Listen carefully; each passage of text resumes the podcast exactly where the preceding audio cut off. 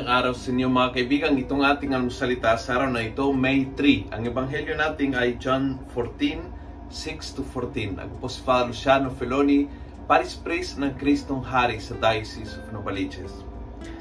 Sabi ng ebanghelyo, Philip asked him, "Lord, show us the Father, and that is enough." What a beautiful request.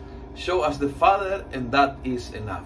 But this time, isipin mo na ang nagre-request ay ang Panginoon Jesus sa iyo, sa akin. Show me the Father. Show me the Father. Enough. Pakita mo sa sa sa ugali mo ang ang habag ng Ama. Pakita mo yung kalinga ng Ama. Pakita mo sa akin sa pamamagitan ng ugali mo yung yung pagmamahal ng Ama. Pakita mo sa akin yung creativity ng Ama. Ipakita mo sa akin yung, uh, yung energy ng Ama. Ipakita mo sa akin yung, uh, yung pangunawa ng Ama. Show me the Father, and that is enough. That is Christian life. Showing the Father. Showing the Father. Sa pamamagitan ng ating ugali, sa pamamagitan ng ating pagkatao, sa pamamagitan ng ating pananalita. Showing the Father through us.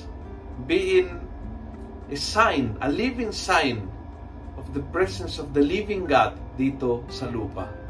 And that's enough. Yun, yun ang ating misyon.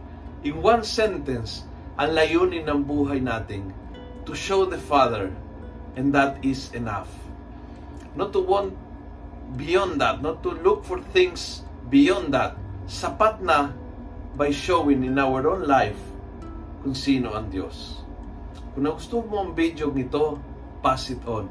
Punuin natin ang good news ang social media at gawin natin viral araw-araw ang salita ng Diyos. God bless.